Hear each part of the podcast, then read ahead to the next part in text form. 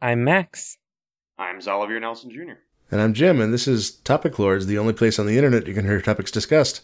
Max, would you like to introduce yourself, or do you have anything to plug? I'm Max Yamasaki, and I would like to plug that uh, in Washington, now, if you go and get your license renewed or your state ID, uh, they now ask you if you prefer that on your ID it says male, female, or non binary. Uh, and a bunch of people Wow. worked real hard to make that the case. So there's a little bit of uh, fun news. If you want uh, an additional cool X on some government documents. Yeah, very cool. Uh, Nelson, would you like to introduce yourself, or do you have anything to plug? Yeah, I'm Xalavier Nelson Jr. I'm a game developer for the past seven years. And uh, the latest thing, I don't know when this episode comes out, but as of recording, in two days, we're launching an experimental open world Strand type game called Witch Strandings. And that is available exclusively currently via Steam. Did you say a Strand game? Strand type game. Yeah. Strand game is trademarked. Oh, oh, yeah. So does that mean? so is this a game where you like go hiking and use the triggers to balance, or Uh, or or, or would it be a spoiler to explain what this genre is? So I've talked about this genre a few times. I think I can sum it up pretty succinctly at this point. I believe that uh, at first we were like, "Oh, Kojima, the Strand game is going to be a new genre. What are you talking about?" Um, and then I played the game and I saw the light. I mean, there's a lot of new stuff in there, but but any subset of it could become the genre. Yeah, I think there's three things to make a uh, traditional Strand like. The first is uh, nurturing. Mm-hmm. You must be caring for uh, things on the meta and on the individual level. Uh, the second part is transportation. You nurture things by taking things from one location to another, uh, picking up and dropping, uh, creating uh, structures, whatever the case may be. Your transportation is a critical piece of the traditional Strand type game. And the third major layer is physicality, which was what binds it all together. What makes it, what makes the nurturing not feel bad slash weird. What makes the uh, transportation not feel dead or arbitrary. What makes uh, the systems come alive. What makes nurturing feel good and uh, necessary and challenging in the way that any good thing usually does. It's the physicality, uh, or in this case, uh, the triggers being pulled uh, to retain your balance that does that. And we found a way to uh, take those three elements and synthesize them into yeah this top-down open world game inspired by uh, Ghibli films uh, and things like Coraline, all sorts of dark fantasy, including Jim Henson stuff, where you are a spirit of light in a forest that has been ruled by and uh, in many fundamental ways corrupted by a witch, and you are transforming it day by day through uh, acts of uh, dedicated love. Wow, this this sounds very interesting. Can I ask what the physicality uh, is like in it? Yes. So uh, in this game, you physically inhabit your mouse cursor. So uh, when you move the mouse, your character moves too. When you get stranded in uh, a thing of quicksand, you have to slowly but firmly push your mouse forward to get through that quick quicksand. When uh, you're about to encounter something very dangerous and you're trying to frantically pull back, you're also slapping slash sliding that uh, mouse across the desk. Um, a lot of things in our systems and structures and digital worlds explicitly are almost feeling designed to make you bend around the thing you're using rather than the thing bending around you.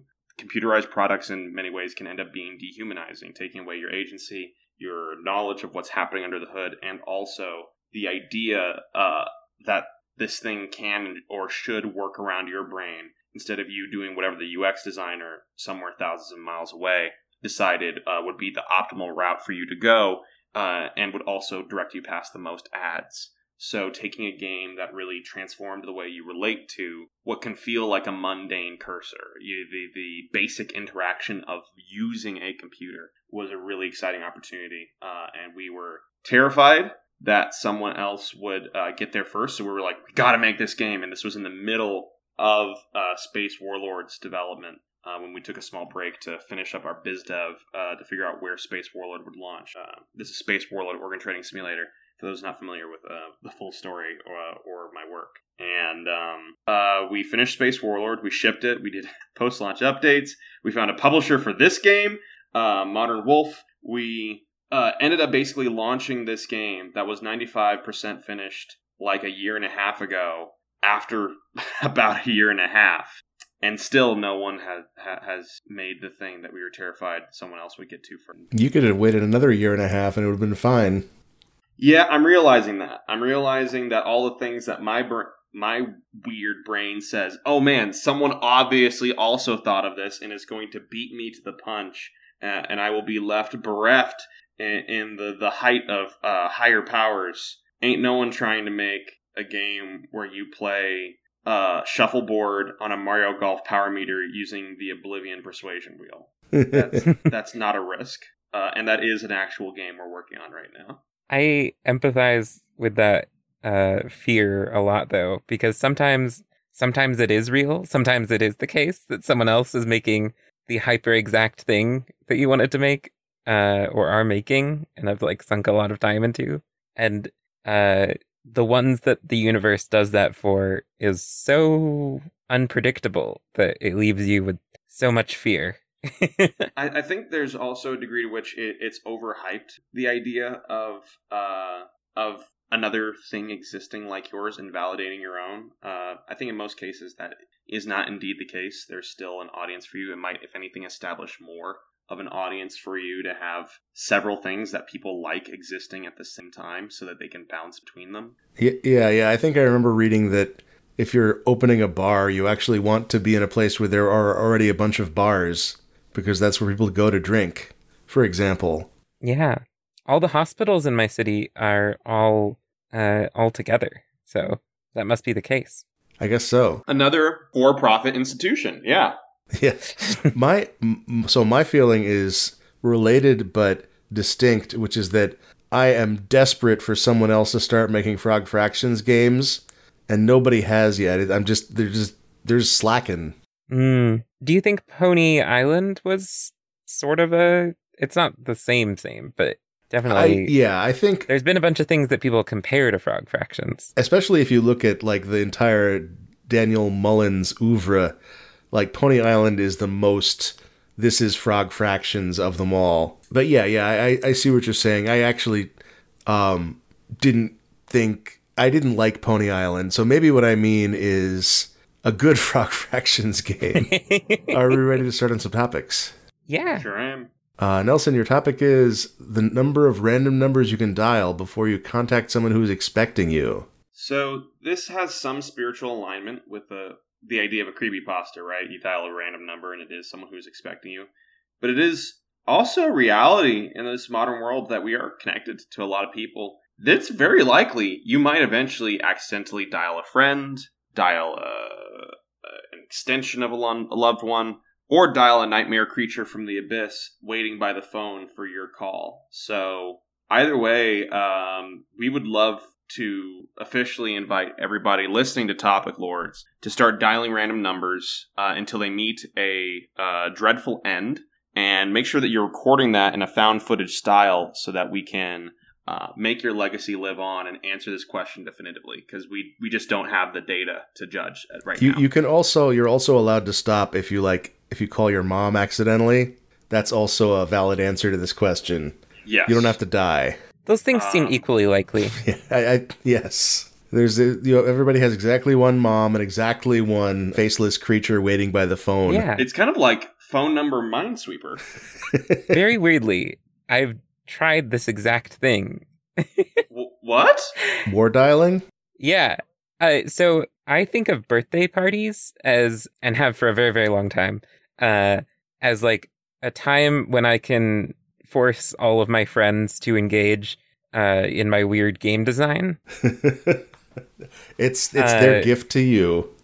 Yeah, that's that's what I consider it. Is that they're required to do my shenanigans, and so I think uh, when I was 21, maybe they've they've kind of regulated this a little more. Uh, but used to be able to get like I noticed that uh, prepaid phones would just be like the flip phones would be on sale for as low as like four or five dollars, and that's because you pay for the minutes. But uh, they come with like twenty free minutes, and it doesn't cost anything to ring them if you don't answer. And so for a birthday party one time, I got a bunch of burner phones and I set one t- phone in the middle of the table. Uh, and I gave, I divided my friends up into teams, uh, and I gave them each uh, another phone. Uh, and they each team had two of the digits uh, of the phone in the middle of the table.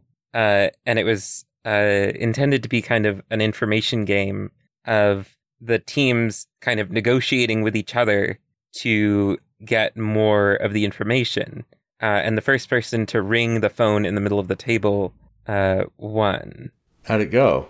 Uh, it was pretty good. The thing that I was hoping would happen happened, uh, which is because I gave them each a burner phone, people were much more willing to just dial random numbers. And so two of the teams had a number dialer who was essentially kind of trying this, uh, but in a less fun Eldritch way, uh, where they were just going through all of the numbers uh, that contained uh, the two numbers in the positions they knew, uh, and just trying them all and just seeing if the phone in the middle of the table would ring.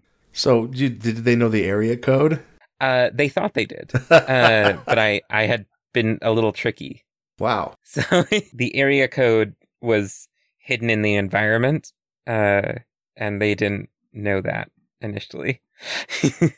did you have to end up giving them a hint, or did they figure out everything themselves? They did figure out everything themselves. It it actually resolved faster than I anticipated, which I feel like is the better of the the results. But yeah, I think it resolved in about like it was less than twenty minutes. They figured out that they another piece of information they could give each other was the phone numbers of the phones that they were using, and they realized from this that uh, the phone numbers of the phones they had were not of the same area code, and that the two of the phone numbers were sequential, and so that gave them a little bit of possible information about the phone and the table. And then I think one group gave away both their digits, so then another group had enough of the digits and a good guess as to the area code uh, that they could just try all the numbers and they got it. Yeah. Yeah, that's intense. Uh, Nelson, would you say that since Max came up with this game before you did, that yours has been completely invalidated? um, in mine, uh, there's a good chance you can fucking die. So I'd say that we bring something unique to the market. Okay, all right, all right. Yeah, that's true. Players will leave mine en masse uh, when they die uh, in yours. So I would say that you really cornered the market. Uh, it's called uh, Fast Follower, and it worked really w- well for Fortnite. Uh, so I'm just walking the paths of giants, really. I, I do want to um, point out before we move on to the next topic. I made a throwaway reference to war dialing, but it is, in many respects, what you were talking about. the The concept is that a, a war dialer is like a, a, program that you run on a computer with a mo- like an old classic dial-up modem that will dial all the numbers in the range you give it, and it will come back come back to you with a list of which ones accepted the connection as a modem, mm. which is a, a, way to find uh, computers you can talk to in your local area. Interesting. And so this is uh, it, it is very much inhabiting the whole um, war games fantasy. Uh, yes. Of in fact, I think it was named after the movie. The government computer that has all of the video games from Nintendo, right? Uh, and you're gonna you're gonna hack the mainframe, right? Yes, and start World War Three. Oh, Xalavier, is it is this the new version of uh, the Turing test? Is like to to know whether a computer is truly sentient, you have it dial every number until it meets its existential horrible end, and if it meets its existential horrible end, uh, you know that it was conscious. That's a good point because the computer would have to have a soul for it to be sucked through the phone. yeah. Yeah. I think we've really nailed it. The unfortunate dark corollary to this is this is also how you could test animal cognition. So everybody's saying that dolphins are really smart. We'll see how smart they are uh, when they meet uh, the being beyond the abyss. I'm not believing that a single dolphin uh, has consciousness or a soul uh, until I've seen one uh, slain through a uh, chunky cell phone from the 90s large enough to reach their ears. Get on it, dolphins. Yeah, Impress us. Are we ready for another topic? sure. I think we are. Max, your topic is pocket version of your art. Mini games, mini sculpture, mini songs. Yeah, people get posters of paintings they like a lot. Um, but a thing that I see in Japan, but not as much in the US, uh, is people getting miniatures of sculptures. Uh, Sure. and it's it's it's pretty popular to have like gachapon machines uh, where you have like you put in money and you get uh you put in some coins and you get like a random thing in a ball that there'll be art series where um various like famous galleries or things will license art to be uh miniature in in the little balls uh and then you can have like a collection of famous sculptures uh, but very small uh, and I really enjoy this because uh, one of my favorite sculptures in the world is a giant tower. And so I have no hopes of, well, not no hopes. I do still hold on to childhood hope of being a supervillain and like stealing towers uh, for my private collection. But um, barring that in this economy, uh, I just want to have a little miniature of like places and sculptures that I want. And I was wondering if there was like miniature versions of your favorite games where you'd want like like people do like a demake of things, but like what would you want a little small version of? I had a thing going for a while back when ringtones were still culturally acceptable instead of everybody putting their phone on vibrate where I would I figured out how to get ringtones onto my flip phone. The customer support dude said you couldn't do it, but I figured it out. So fuck you customer support dude. I just cut down like a bunch of my favorite songs to like here is the most important 15 seconds Nice. maybe with a little bit of context, like a few seconds of context before the 15 seconds, and set those as ringtones for my everybody I talked to on the phone. And that was a that was a fun little project. And I remember like listen like loading up that directory in Winamp and just listening to everything in a row. I don't know if either of you are old enough to know about this, but for a while there was like a genre of TV commercial where they were trying to sell you like compilation albums. Yeah. And during the commercial, they would just play like, "Here's ten seconds of songs you might want want in this compilation," and it was just like the weirdest fucking compilation album commercial. I would love to apply this same approach to Kidz Bop. yeah, just just take the same fifteen second clips, but instead of the actual version, it's uh someone's re-recording where they got a five year old to sing the melody. And the five year old, uh, importantly, cannot say uh, dang or shit. right. Yeah. Right. Or or ever reference sex in any way. Uh, in the Kidz Bop version of uh, Thrift Shop by Macklemore, I think he says uh, instead of walking in like "What up? I got a big cock," he says "What up? I got a hit song." Oh, I was hoping you were going to say what he said instead of it smells like R. Kelly's sheets. Oh yeah. Oh God. Uh, I'm gonna look that up really quick. Okay, I gotta know.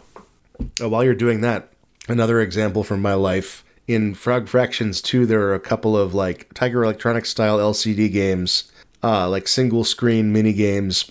And there's one of the original Frog Fractions, just the just the pond pond game where you're licking bugs. And there's another one of uh, of Dark Souls, and that was a that was a fun little exercise to try to convert can condense the essence of Dark Souls down to this one single screen minigame. I like that a lot. Yeah, they were really bad, tiny, uh, like. You, I mean, think even some of these appeared at the dollar store. You would get uh, essentially rip-off Game and Watches that were trying to condense down, like, hey, here's football, but like, Yeah, what if football wasn't good? Yeah, and it was based off of very simple principles of collision, whatever else, uh, and just that that idea of even kind of kind of honestly saying, what are you trying to replicate? You cannot do the entirety of baseball, so all you can do is, hey, you're controlling a little thing that can be in one of three positions, and it's going to catch a ball, and that'll have some, some arbitrary measure of difficulty. And this is all you get. This is all you get because you're a child. You don't need all of baseball in your hands. That would kill you. I am increasingly interested in respect and respectful uh, uh, of things I previously used to despise in that area. Which also brings up an interesting question. If something is already a single screen, for example, Frog Fractions, Frog Fractions has a lot of single screen things, but is also much deeper than it appears. Is it possible to make a mini Frog Fractions, something that doesn't have all of Frog Fractions but like condenses it down? If you think of the essence of Frog Fractions is being surprised by a twist, I had made a game like a couple years earlier from Frog Fractions called Futilatris. It starts out you start out playing Tetris, and then when, as soon as you make a line, the grid gets wider, so it's not a full full width line anymore. It gets a little bit deeper than that because as you uh, keep widening the grid, uh, the screen zooms out, and as you keep widening and widening the grid further, it like fogs up, and the music gets more reverby. And so I would say like that is uh, the frog fractions like in microcosm. It's like this is this is the idea in in a more bite sized format. Futilatris, by the way, I want to say is the the piece of your work that I do show people as like an example if I'm trying to demonstrate who you are. Oh yeah, uh, shortly. So I feel like it, it, you're totally right that it is a, a good encapsulation of.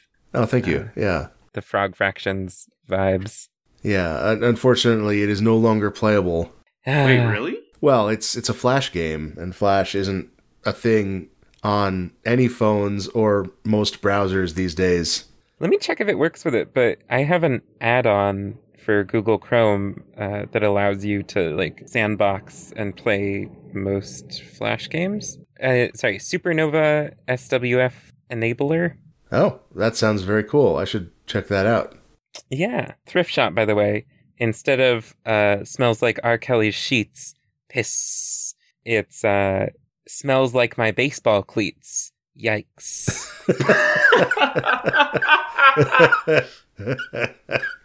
oh, that's so good. Oh, I would love to be a Kidz Bop writer. Yeah. Oh, you'd be so good at it. Uh, I would write things that would be ju- just as disturbing, if not more so, uh, but follow the same like the same like pattern of conversation. Uh, I would love that. Uh, can we add to your stack of games? Like, can we add that to your queue? Xalavier is like, oh, um, it's like you're working in a Kidz Bop factory, and so you're given lyrics, and you have to you have to match. Uh... oh, this would be a great like Jackbox style party game. Yeah. you're you're cutting and pushing lyrics together. Yeah.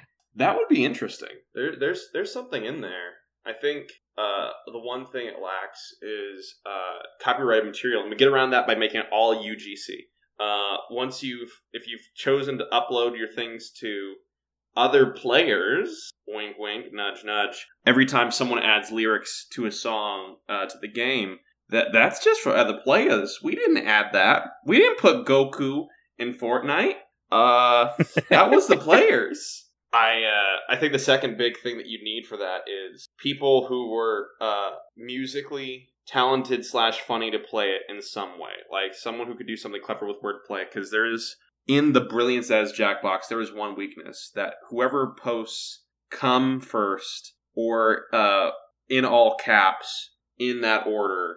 Actually, no, reverse that order. Whoever posted in all caps or first wins. Uh, and it would be really easy for someone to just replace a bunch of words in a song with uh, come and then just beat all the other players by default. It isn't even a competition. If this is a problem that you're having, you need better friends. Is is the answer to that? It's more like it's a good, really uh, microcosm of the moral problem faced by a society because we go a really long way into the session. It, the, the, the time always varies, but we manage to get quite a ways into the game before someone does it, and they win by such a landslide that everybody immediately bungee jumps down to their level and cuts the cord uh, mid jump, and then it goes straight to poopy, poo poo pee pee, ha ha jokes for the rest of the session because the bar has been lowered.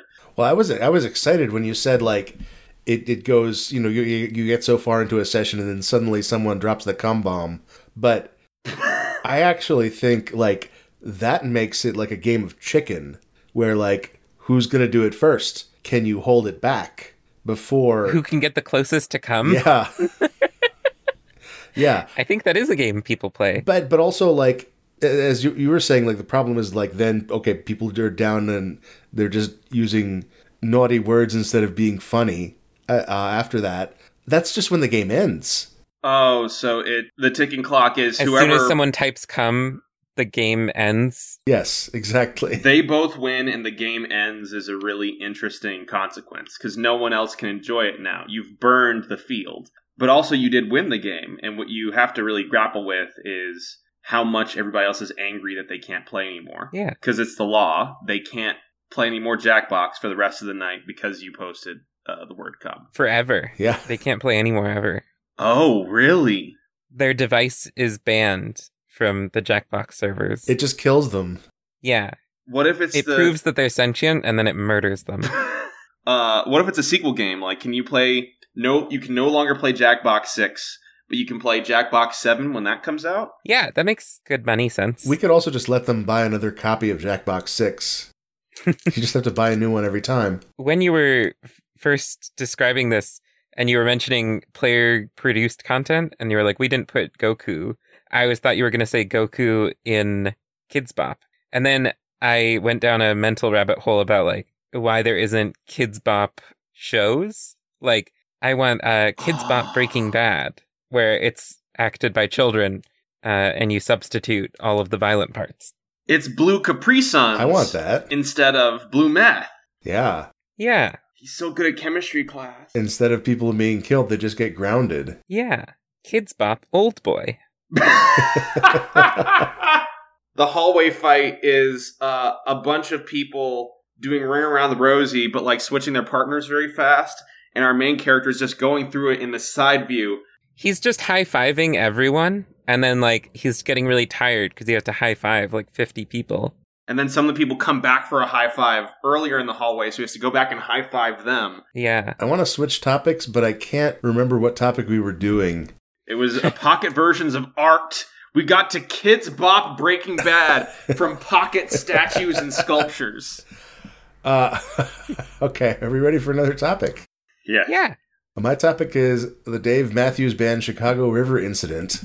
This is um, uh, one dark day in, in in Chicago, Illinois, August eighth, two thousand four. Uh, the Dave Matthews Band tour bus emptied a septic tank. They tried to empty it, empty it into the Chicago River, but there was a tour boat directly below them. Uh, and instead, they they drenched like an open air tour boat. and They drenched all the up the passengers on the roof with their sewage.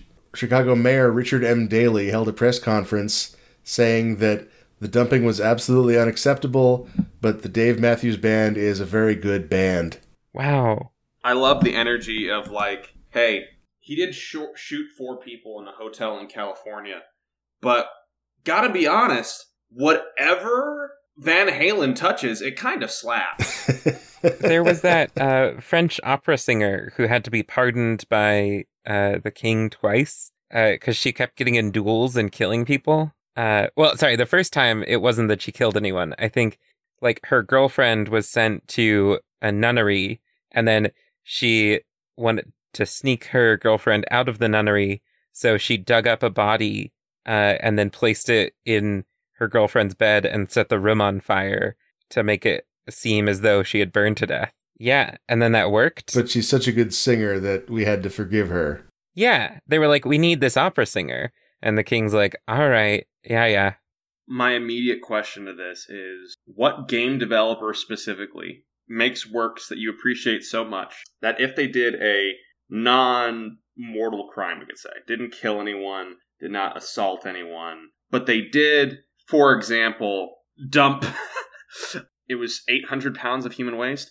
Let's say they just dumped 800 pounds of human waste in a public area onto human beings honest mistake. Any everyone's been there. What, what game developer would you pardon? I feel like if Jim did this, there's a non-zero number of people who would believe that this was an ARG and would like go and try and search the yeah, waste. no, they're they're wiping the sewage from their face and they're saying, "Is this Frog Fractions too?" yeah, there's just enough corn in the sewage to spell out the words uh, frog fractions five. Ugh. also, the fact that Jim's icon right now is uh, him drinking from a mug that says, Is this Frog Fractions 2? Uh, with that visual is good. yeah. Okay. So so are, are you positing that they dump the sewage on me because I will forgive just about anybody uh, an honest mistake sewage dump. That's that's also true. Like they, they need to they'll they, do- they need to pay their debt to society, which is probably going to be a fine or whatever. But philosophically, the things that people get canceled for are things that they don't get punished for by the judicial system. And I think that the the cancellation is like our attempt at like making up for where it where the judicial system is lacking. Like I don't want to give examples, but like say say you could go to jail for being a creep uh, or for, for sexual for sexual harassment. I think you might actually be able to go to jail for sexual harassment, but like in practice, people don't very often. Um, but say like you know, indie game studio head is a creep, does jail time for being a creep. At that point, like they paid their debt to society. Do we not have to then accept them? Like you can uh, you can interact with the public again. I I think that there's a lot of philosophical territory that you're approaching, but what I'm really hearing in your argument is that you are personally calling for uh, if someone does uh, a bad tweet, uh, Yep. Just like a cursed tweet, Yep. they can and should get arrested. Yep. And I can't deny that. Uh-huh. Like there's some justice in this, right? In in previous ages, I'm glad we're on the same page. in previous ages, if someone went into the market square and spread madness among the populace, uh, so much madness that other people in surrounding towns had to be like, wait, what happened there? And they have to go through the chain of logic, the chain of people, the chain of tweets, uh, to figure out what the heck happened to cause the discourse. Whenever you start a discourse, first of all, those person in those previous areas, they might have gone to the stake. And we're a kinder, more gentle society now. yeah. So why don't we just deprive them of the ability to vote and lock them into a maximum security prison? Because I don't want to be afflicted with their uh, taint anymore. I think we've solved it. Yeah. Hesitant, yeah. Yeah. Yeah. That said, as soon as the the law comes up, I'm not saying this for me. I'm saying it for a friend. There should be like a 30 day grace period in which you can remove any and all cursed tweets from your profile before the law goes into effect. Oh yeah, I mean, like uh, Congress shall make no ex post facto law. Only only future tweets after the law is made. But if you retweet something, then it's fair game. What if your tweet was disliked enough, or it just got any amount of notice past a certain point? Uh, you it would go down unless you read it out loud. What if your what if your tweet only goes viral after the law is passed? Well, I was thinking of this as like a separate law, Oh, or like okay. a separate idea, where if you if you have a bad take, your only punishment uh, instead of uh, isolation and deprivation, you have to read your tweet out loud personally uh, to everyone who liked it. What about because that sounds like then jury duty for if I've clicked like on a cursed tweet. Yeah. Uh, and I don't want to do jury duty under normal circumstances, let alone because I, I liked uh, a picture, a, a photoshopped picture of a friend jokingly putting Sonic's bare feet on the timeline for everyone to witness and hurt. Well, if you can't pay the time, don't do the feet liking.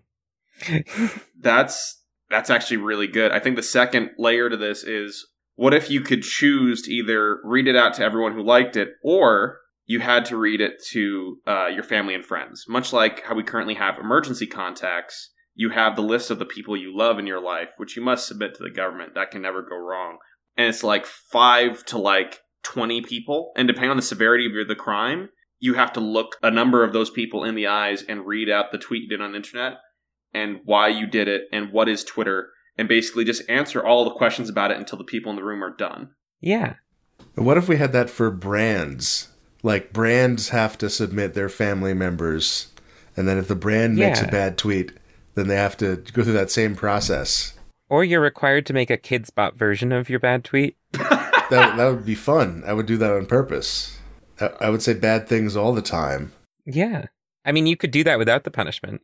If you wanted to make a Kidz Bop version of That's true. your yeah. uh, Max, what would a Kidz Bop version of your work look like? Oh man.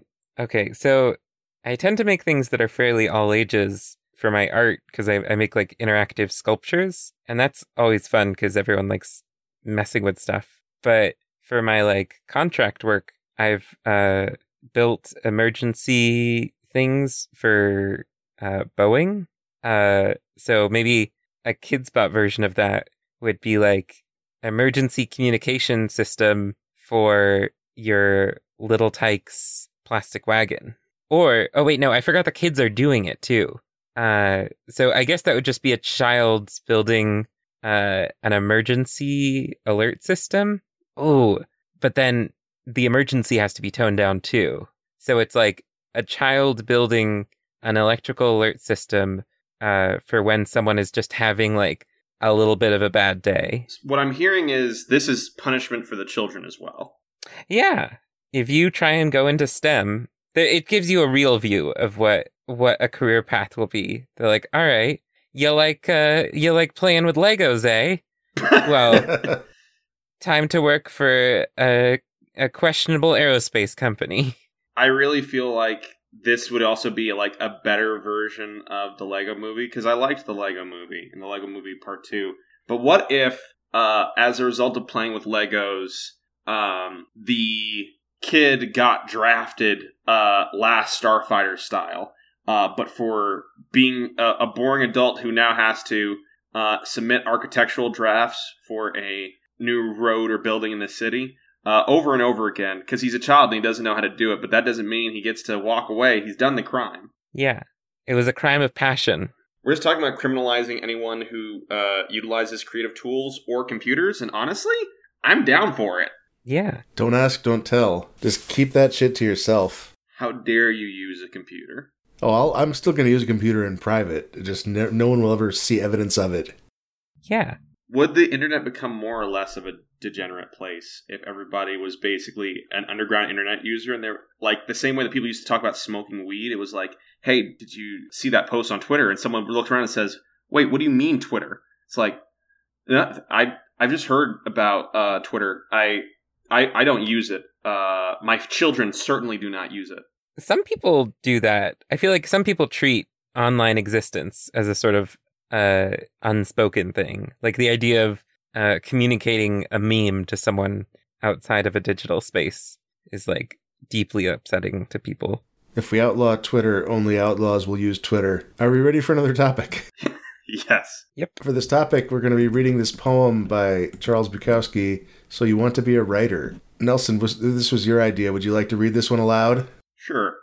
If it doesn't come bursting out of you in spite of everything, don't do it. Unless it comes unasked out of your heart and your mind and your mouth and your gut, don't do it. If you have to sit for hours staring at your computer screen or hunched over your typewriter searching for words, don't do it. If you're doing it for money or fame, don't do it. If you're doing it because you want women in your bed, don't do it. If you have to sit there and rewrite it again and again, don't do it. If it's hard work, just thinking about doing it, don't do it. If you're trying to write like somebody else, forget about it. If you have to wait for it to roar out of you, then wait patiently. If it never does roar out of you, do something else. If you have to first read it to your wife or your girlfriend or your boyfriend or your parents or to anybody at all, you're not ready. Don't be like so many writers. Don't be like so many thousands of people who call themselves writers.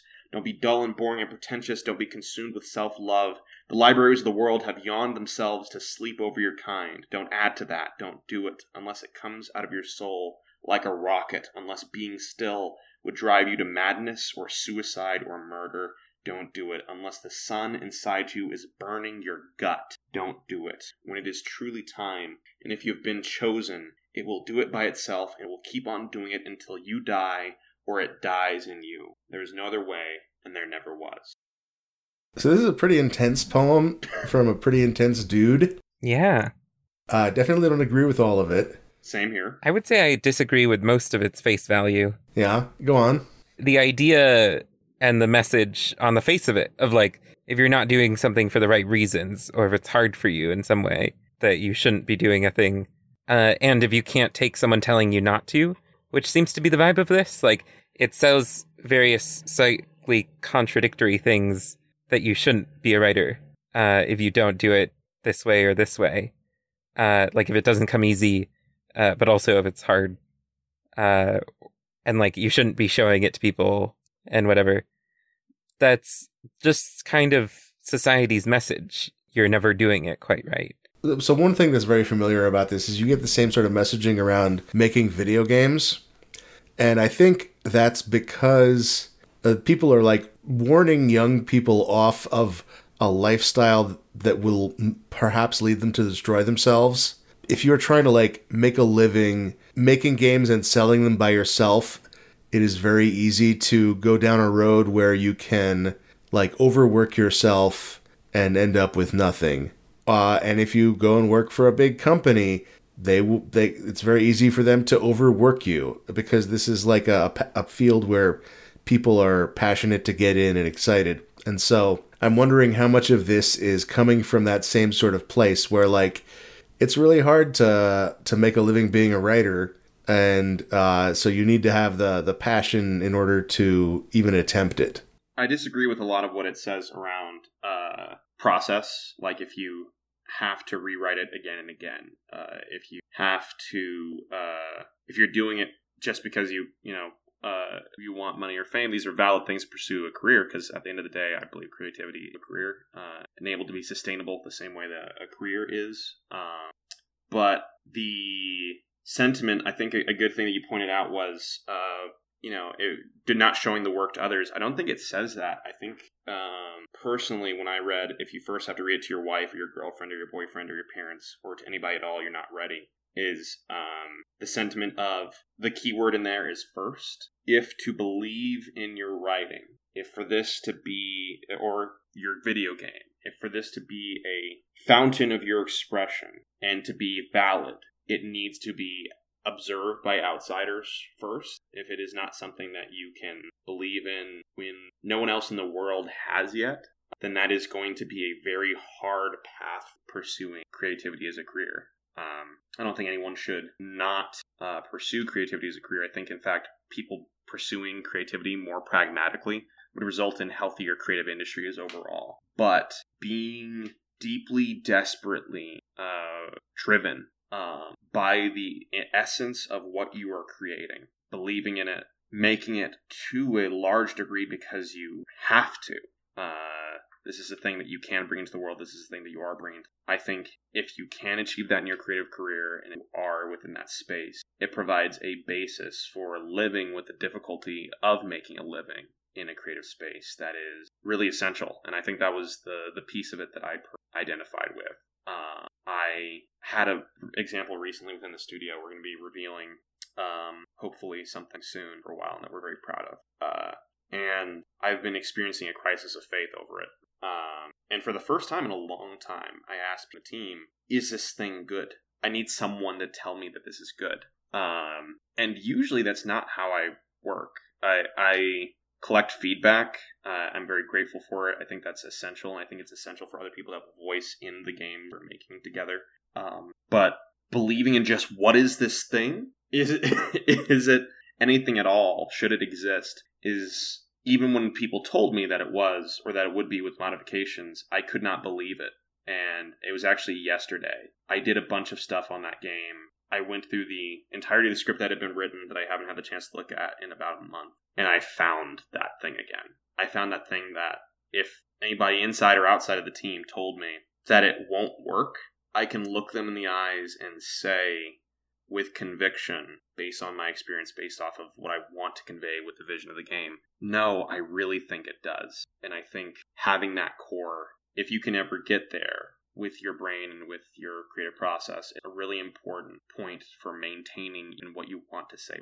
Yeah, when you when you work on something for I don't know what kind of time frame we're talking about here, but if you work on something for years, you're going to go through a lot of a lot of different emotions about it and a lot of different like there's lots of time for you to go into different moods and come out of them again. Uh, and if you're trying to make a living doing this, you kind of have to keep working through all of those moods um, and keep motivation up. If you're um, you're going through a period of like self doubt, like it's very easy to get to the point where like I liked this thing three months ago, and presumably it's better now because I've been working on it continuously since then, but now I don't like it. No, I think I was wrong. Uh, but probably what's changed is just your mood. And I don't know if Bukowski ever did more long form writing, but like when you're writing a poem, you never have to deal with that shit. You can write a poem in half an hour and be done with it. You're never gonna. You're not. Well, this is probably not true about some poetry, but you don't necessarily have to spend two years working on it and live through all the different ways that you can live while still working on a thing. There's actually a good example of this that I read recently where uh, Bob Dylan met Leonard Cohen. They had, were meeting for I think the first time, uh, or or one of or one of the first times they were expressing mutual respect. And Bob Dylan said to Leonard Cohen, "How long did it take you to write Hallelujah?" Because he had just heard it and he loved it. And uh, Cohen said a couple of years uh, when it was actually seven years. It took seven years to make this. And then Leonard asked Bob Dylan, How long did it take you to write Like a Woman? And Dylan said, 15 minutes. And both of those people are legendary artists. They have very valid creative processes. They both have that burning passion for what they have made uh, and a need to bring that into the world in some respect. But one person sitting there did that thing in 15 minutes, and one person did it in seven years, and that doesn't necessarily make one or the other better. That's my take on it. By the way, anyway. Yeah, I agree. Uh, what's uh, how are we looking on time? Uh, two minutes. Two minutes. Okay, no, then let's let's wrap it up. Then no time for another topic. Nelson, you go first because you have to go. If this is something that you want, where can people find you on the internet? If you want to find me on the internet, at Rit Nelson on Twitter uh, or TikTok, W R I T Nelson is where you can do that. And you can purchase Witch Strandings now on Steam. I make a lot of things. You'll you'll see the games I'm working on constantly. I just released another one called Can Survive actually last week. There are places you can find me, and it's not hard. All right, and Max, if this is something that you want, where can people find you on the internet? You can go to my website. I don't know what'll be there when you go. Could be anything, but it's the false-panels.com, or you can email me at max, M-A-X-X dot infinity at gmail.com. Or you can find me in the Topic Lords Discord. Topic Lords are the Discord now? Oh, it's, yeah, I should have invited you to it year, like literally years ago. Uh, I'll, I'll do that right now. That's fancy. Uh, thanks so much for being on. Thank you so much for having me. And it's genuinely a delight to meet you, Max. I'm really fascinated by the design that you uh, do and have spoken about today. This is awesome. Yeah, it was very, very nice to meet you and thank you for having us. Hi, this is Jim. This is the audio I append to every episode of Topic Lords. Congratulations to our newly anointed lords. This episode was edited by Esper Quinn, who can also edit your episode if you contact them on Twitter. If you'd like more people to hear the show, you can tell your friends about it, or rate and review us on whatever podcast service you use. You can add content to the topic bucket by emailing topicbucket at topiclords.com, and you can contribute to our Patreon at patreon.com slash topiclords. Patrons get episodes a week early, and you get access to the Topic Lords Discord, where you can discuss topics with all the lords that hang out in there. See you next episode.